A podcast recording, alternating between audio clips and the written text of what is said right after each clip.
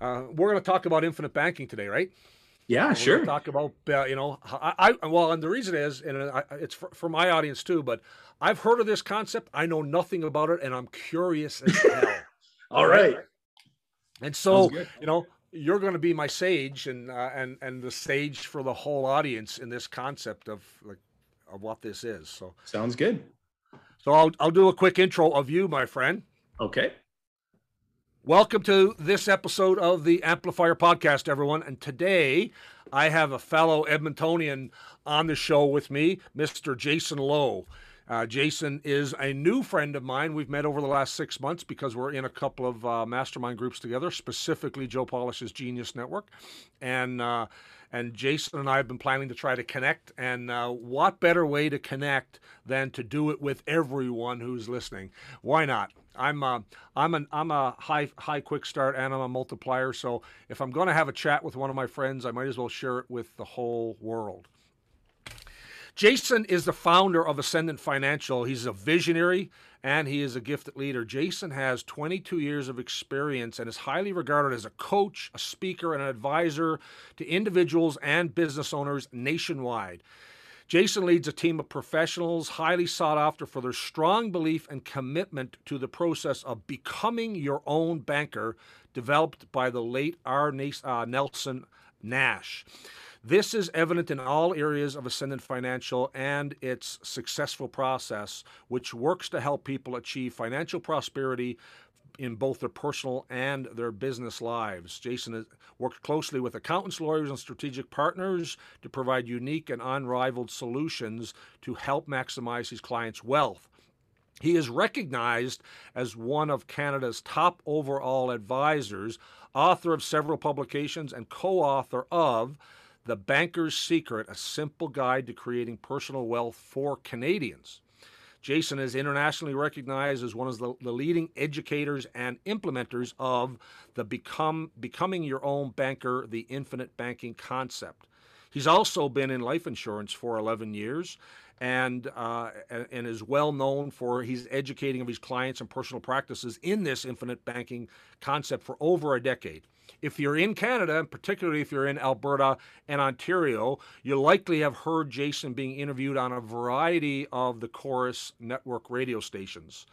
Um, now, for me personally, I'm going to tell you, you need to check out Jayson's LinkedIn profile because his coaching videos are top class. I really personally love watching and listening to Jayson's advice. Uh, a lot of his ideas are ideas that I have as well, but I actually don't like listening to myself, so I love listening to him, and he's actually smarter than me. So, um, so that's really important. Equally, in something that Jayson and I both have in common is near and dear to both of our hearts are children's charities uh, and nonprofits to provide food, shelter, and spiritual guidance to the less fortunate. I uh, hope that we're going to talk a little bit about that as well. Yeah. Jayson, welcome to the show, my friend. Uh, thank you, Don. Thank you for having me. It's it's really good to be with you, sincerely. Yeah, no, I've been looking forward to this ever since we talked about it in July or August for you to come on the show and just getting the schedules aligned for you to come on here. So, um, yeah.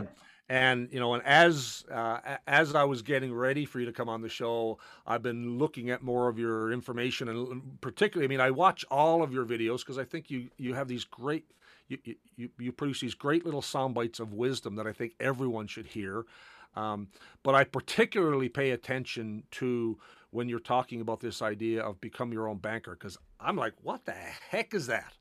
And, you know, and so that's my first question, Jayson, is what the heck is this idea of becoming your own banker, this infinite banking concept? I, no, thank, thank you for asking. I, I, I am, I am as novice as all of the listeners, and I'm super curious. Okay. Well, I appreciate you asking. And uh, the, the essence of becoming your own banker, first and foremost, is that it's a process. So the essence is to recapture the money, the interest, the dollars that you're presently paying to banks, credit card companies, finance companies, money that's flowing away from your family or your business for all those things that you need to take care of, your personal overhead, your corporate overhead.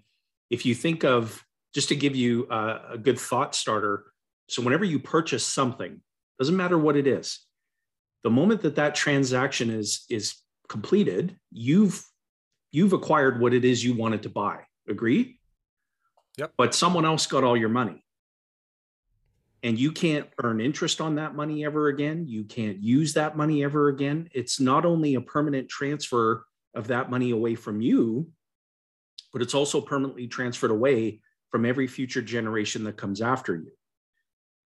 One of the most common, um, I guess, examples that really resonates with people, Don, is that if you think about, you know, most people need the use of a car. And there, there are, if I was to cover ninety-nine point nine percent of the Canadian car buying public, they're either going to pay cash, lease, or finance. If you pay cash, you got to save money inside of someone else's bank. I say that again, someone else's bank. And when you save money in someone else's bank, do you believe that that bank is letting that money sit still? Not for a chance, not, not for a moment. No, they can't. You've got to keep money in motion, right? Think about, think about water. If you've ever seen a body of stagnant water that isn't in motion, would you ever drink or eat anything that came out of that water? Not at all. This is all about motion. So whomever controls the motion of the money accumulates and, more importantly, keeps the wealth. So paying cash for something, you've got to save, then you have to deplete your savings to go buy the car. You got the car, the money that you handed over to the car dealer to get it ends up right back in the same banking system that you took the money out of. But you no longer have control over the use of that money, but you've got the car. If you it's lease only, it, it's, all, it's literally only in transition for moments. Right, that's it. Yeah. Here's the key teaching moment there. Someone or some organization has control over a pool of money that must flow at a cost to meet your needs, my needs, and everyone else's needs. And somewhere along the way, that money flows through your hands and my hands, but it ends up right back into the banking system. Now, if you lease the car, that's even worse, because that's a no purchase payment plan. All you're doing is making payments for something that you never own. So the question to ask yourself is, did the person who bought the car that you're leasing, are they dumb? Yeah. Right? They know that the, the value is in the stream of payments. And then if you finance it, you've got to qualify for the financing. So you have to go through a process to get approved to access someone else's pile of money. You get the car, but again, every payment that you're making is someone else's passive income. So if you're able to become your own banker as it relates to this transaction and every other financial transaction in your life, the way to do that is to first recognize that what I just described to you is a problem. And if a person doesn't recognize that transferring all their money away from their family and business is a problem, then the process of becoming your own banker is a solution that just won't matter to them. So you've got to recognize first that there's a problem, and the problem is banking.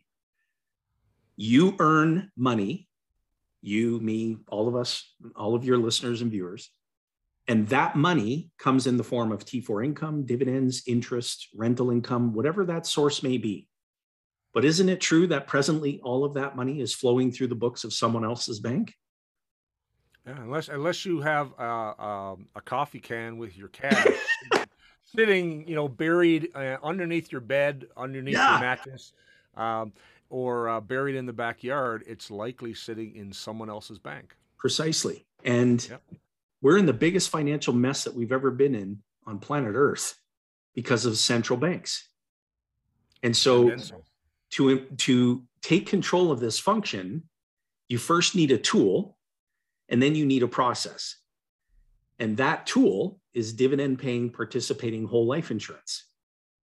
People okay. normally fall out of their chair when they hear that because nobody's told them that before. Whenever you think about this type of insurance contract, you immediately think of dying. Hey, the only way that I'm going to benefit is by dying. Or you've, you've heard the expression, I'm worth more dead than I am alive if I have all this life insurance. Yeah. But with this particular type of life insurance, this particular type is participating, dividend paying, and it accumulates what's called cash value on a daily basis. So I want you to envision, if your viewers and listeners can picture this, an empty aquarium. So on day one, the aquarium's empty. On day two, the aquarium begins to fill up, in this case with money. On day three, it fills up with more. Day four, day five, day six, et cetera. This tool has contractually guaranteed daily growth, regardless of pandemics, regardless of government interventions, regardless of temperamental stock markets or uh, real estate cycles or economies receding or expanding. This aquarium is filling up with capital every single day. There's a death benefit thrown in for good measure. Heaven forbid, if you passed away on day two, there would be a massive windfall of tax-free money that shows up when it's needed the most. But presuming that you're going to live a long time and that your need for financing throughout your lifetime far exceeds your need for death benefit protection, this aquarium now becomes your source of ready access capital for opportunities that track you down. So I'll give you an example. Let's take the car. What would you pay for a car, Don, if you were to buy one today?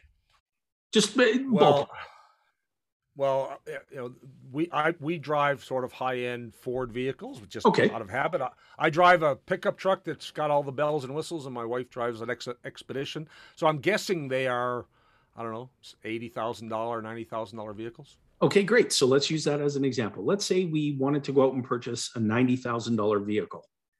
And inside of our aquarium, we've accumulated one hundred thousand of cash value. So we've got one hundred thousand sitting in this aquarium. Now, if I take ninety thousand out of the aquarium to go buy the car, and I look inside the aquarium that same evening, I've only got ten thousand in there, agreed? Because I took ninety thousand out. Yep, makes sense. The, the insurance company, because I own this policy, I become a co-owner of the insurance company. Mm-hmm. I can borrow against my aquarium of capital without having any of it come out. So the insurance company looks inside the aquarium and says, Don, you've got one hundred thousand in there. Now we're going to lend to you ninety thousand. We can't ask you what you need it for, how long you need it for. We don't ask if you're working, earning an income. There's no credit checks. There's no income verification. This is a private loan that it has, it's contractually guaranteed. And you, Don, you control the repayment schedule of the loan, no one else. The moment that the insurance company gives you the ninety thousand dollars to buy the car, the insurance company places a lien on your death benefit for the loan balance. Your aquarium had one hundred thousand dollars in it. How much does it have in it after you got ninety thousand dollars from the insurance company? I'm guessing the aquarium still has one hundred thousand dollars in it. You got it. And so when you are driving the car the very next day, your aquarium fills up with more money. The reason is this. The insurance company contractually guarantees that the total cash value, your aquarium, must grow on a daily basis to match the total death benefit by age one hundred of the life that is insured. So Don, you're the life that is insured. You're the policy owner. You have ready access capital on demand on your terms. And when you're out there taking care of all those things that you need financially, what's happening to your aquarium of capital every day? Sounds like it's growing. It has to. Yeah. And so, so whether oh, you know, so if you if you buy a policy or buy this type of a program, whether it's a million dollar death benefit or a ten million dollar death benefit, yeah. you're already committing to whatever the premiums are anyway. That's right. Right. And so this, that part is your obligation in this instrument. You and got it. The, but because it's a guaranteed uh, value whole life fund, you get the, the ability to borrow against it. I, I, I this is an interesting idea. And I, and, and I understand this more. And I've, I've had, um, Uh, my coach, Dan Sullivan, talking about this. I think you, I think you work with Dan as well. Yeah. Um, and I heard him talking about this a little bit, uh, but not, not the way that you've described it. And so this, so how does the, uh, when you borrow against your own money, because you're, you're borrowing against your own money and then they're leaning against the death benefit. So they've, they're guaranteed no loss. That's right. Uh, what, how's the interest piece work? Really, really good question. Really good question. So you're now a co-owner of this life insurance company. Right. And the, the policy itself is participating. So what that means is that you participate in the divisible profit generated by the life insurance company from every line of business that they operate in: term insurance, critical illness, group employment benefits, savings and retirement programs, critical illness, disability insurance, universal life, whole life, everything that the life insurance company does that produces revenue mm-hmm. and then produces profit. You participate in that divisible surplus in the form of dividends. Gotcha. When you access a policy loan, simple interest, and again, I, I, I got to emphasize that, simple interest begins to accrue on that policy loan balance. Capital has a cost. Agreed? Absolutely. But when you repay that policy loan on your terms, not only are you contributing to the net earnings of the very same business that you co-own, you're increasing your contribution, which means you're increasing your share of the divisible surplus. Right. But because your aquarium was growing uninterrupted every single day, you get to reaccess everything you put back in. Hmm. And so I want you to think about this just for a second. If you and I co-owned a Safeway grocery store together, mm-hmm. would either of us ever buy our food anywhere else? I would hope not. Not at all. And when we, now, because you and I co-own the Safeway grocery store together, we can easily put food into our cart and walk out the back door if we chose to do that, because we're the owners, right? We call the shots. Yep. If we walked out the back door with our food and we didn't pay retail like everybody else does, what does that do to the profitability of our business? It hurts the profitability of the business. And then if our employees saw you and I doing that, well, naturally, they're going to think it's okay, and they're going to start doing the same damn thing. Yeah, so sudden, we have to take care of you're, it. You're buying inventory. No margin, no mission, right? You got it. So this is a business. What you're doing by becoming your own banker is you're creating a, a new business that didn't exist before. Mm-hmm. And so when you access policy loans, you have to have a plan to repay them with interest, gladly and happily, because you know that you're increasing the financial strength of a business that you co-own. And that business supplies you with what you need. So instead of thinking about food, think about money. Everybody needs money. And so if we put more capital back into that business that can supply money to people, then we give our business more money to multiply. Mm-hmm. And if we give the business more money to multiply, then go back to the grocery store. Now we can put more product on the shelf. And what grocery store owner would ever complain about having more product available for more captive customers to buy? It's the very same with the life insurance company. Now, a fun fact for your listeners and viewers, commercial banks themselves own what's called bank-owned life insurance. So you can check with Uncle Google and go in and check that out and see what that's all about. Mm-hmm.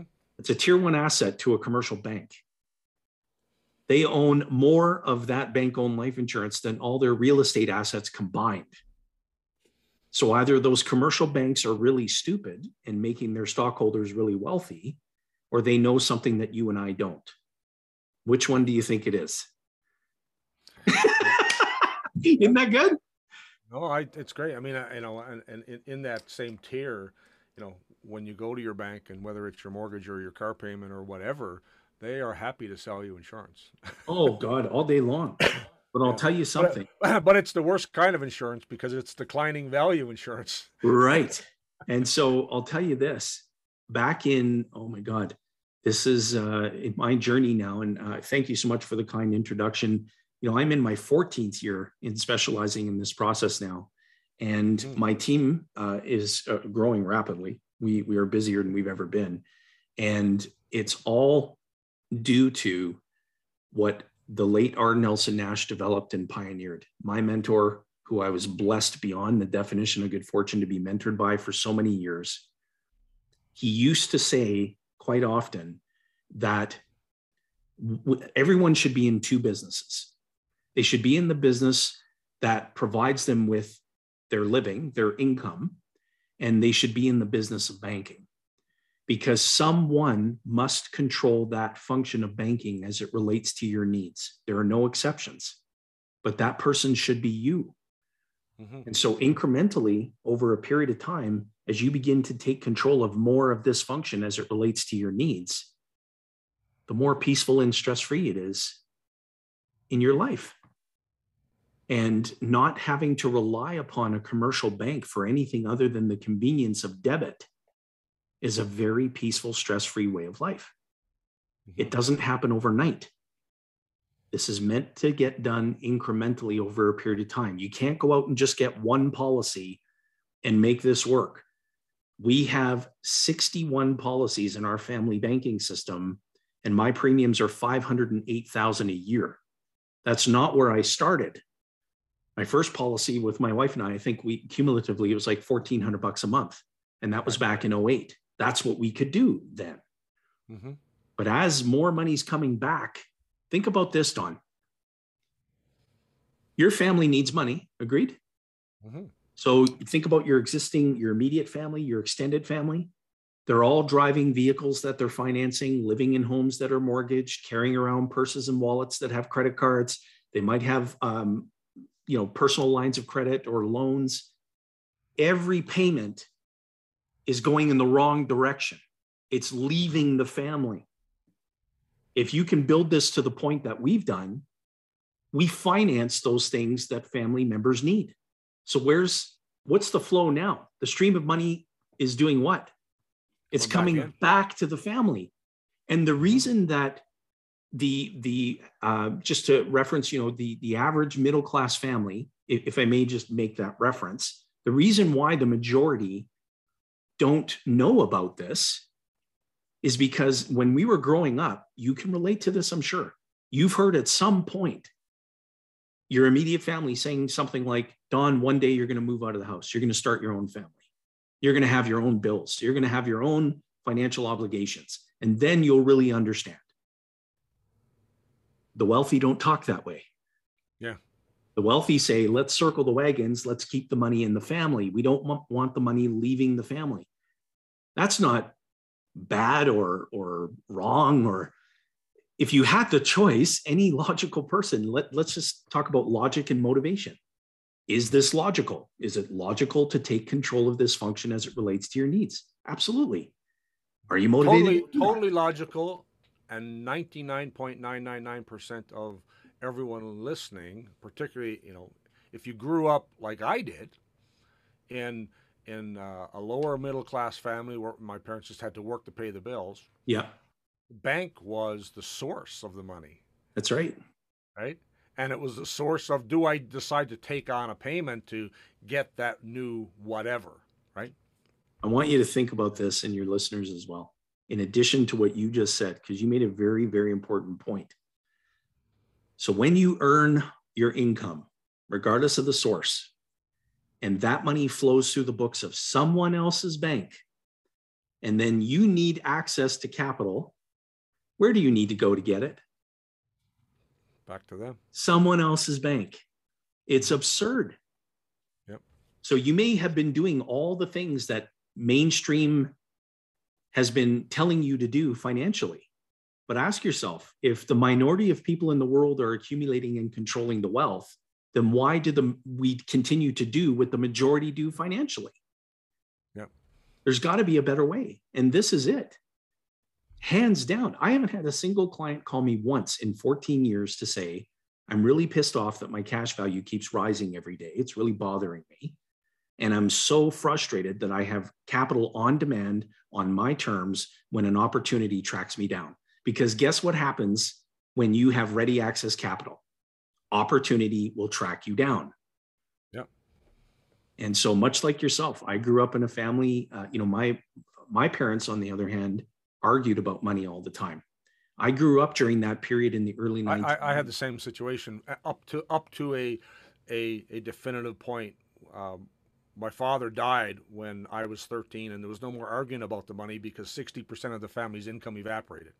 Oh, I'm sorry for your loss. I lost my dad when oh, I was twenty-four. That, that's thirty, thirty-four, thirty-five years ago. But you know, I remember before that, my parents always struggled with money. Yeah, and it was, you know, paycheck to paycheck and trying to figure out, can we afford that car payment, or can can we afford to take the kids on a holiday at some point? it it, it, it was, you know, it was uh, hand to mouth sort of. We, we weren't poor, but we weren't we, we weren't uh, in any way affluent to be able to make the kinds of decisions that I can make in a moment to say, let's go somewhere and do something or whatever. Same here. All yeah. that sort of stuff, right? But I, you know, um, I didn't have anyone to teach me about money. I had no, no, no mentors, no mentors who could say, listen, you know, it's not about what you make. It's about how much you keep and how long you keep it for. And those things that maybe most, if not all your listeners and viewers have heard at some point, but you need a good coach. You need somebody who, who has achieved what maybe you're setting out to achieve financially in your life and who can help you along that journey. And when I began uh, my journey in being mentored uh, by Nelson, it changed my life. It, it completely transformed my life. And he was such a brilliant teacher. He never gave you the answers. He showed you how to find them. And that, that really um, motivated me to rethink my thinking, because that's really what he was wanting to get achieved, is to say, listen, everything begins with the way that you're thinking. And so if you want to open your eyes to this whole new financial world, you've got to change the way that you think, because we've been conditioned that we need to rely upon someone else's bank, that we, we need to leave our money, because your money must reside somewhere. That's a fact. It has to reside somewhere. What better place to have it reside than here, when you're in a position of total and absolute control? And if the commercial banks are not using stock share capital to go and invest in the stock market and to b- invest in mutual funds, but yet they're buying truckloads of bank-owned life insurance, which is dividend-paying participating whole life insurance, um, shouldn't that send a very, very bright signal that they might be onto something?